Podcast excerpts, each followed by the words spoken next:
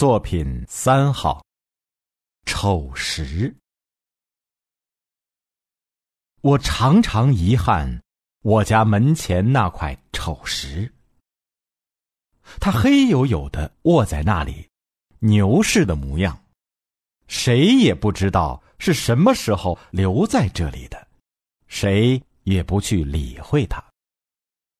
只是麦收时节，门前摊了麦子。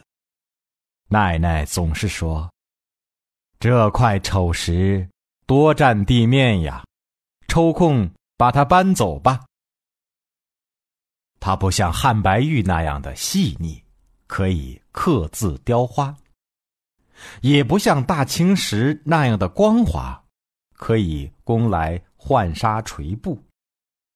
它静静的卧在那里，院边的槐荫没有庇护它。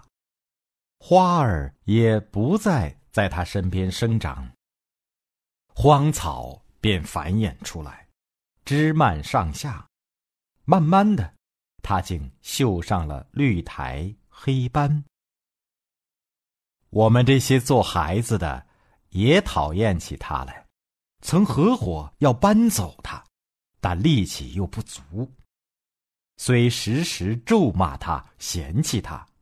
也无可奈何，只好任他留在那里了。终有一日，村子里来了一个天文学家，他在我家门前路过，突然发现了这块石头，眼光立即就拉直了。他再没有离开，就住了下来。以后又来了好些人。都说这是一块陨石，从天上落下来，已经有二三百年了，是一件了不起的东西。不久便来了车，小心翼翼的将它运走了。这使我们都很惊奇。这又怪又丑的石头，原来是天上的呀！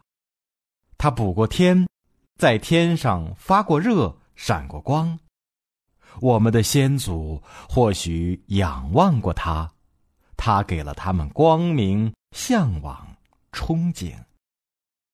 而它落下来了，在污土里、荒草里一躺，就是几百年了。